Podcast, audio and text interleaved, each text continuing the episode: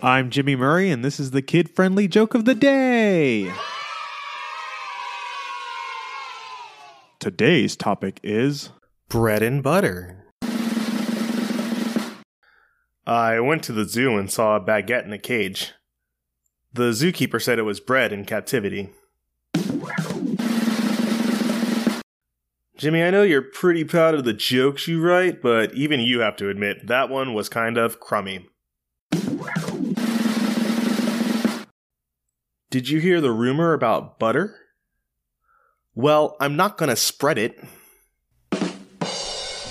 Don't forget to tell your parents to send us their suggestions and yours to at the Jimmy Murray on Twitter. Thanks for listening to this show. Don't forget to listen to our other shows the Animal Fun Facts, Geography Fun Facts, and the Dinosaur Fun Facts. Music by Kevin MacLeod. Yay, sound effect by Neurologic. I'm Jimmy Murray, and your executive producer is Chris Kremitzos. Keep laughing.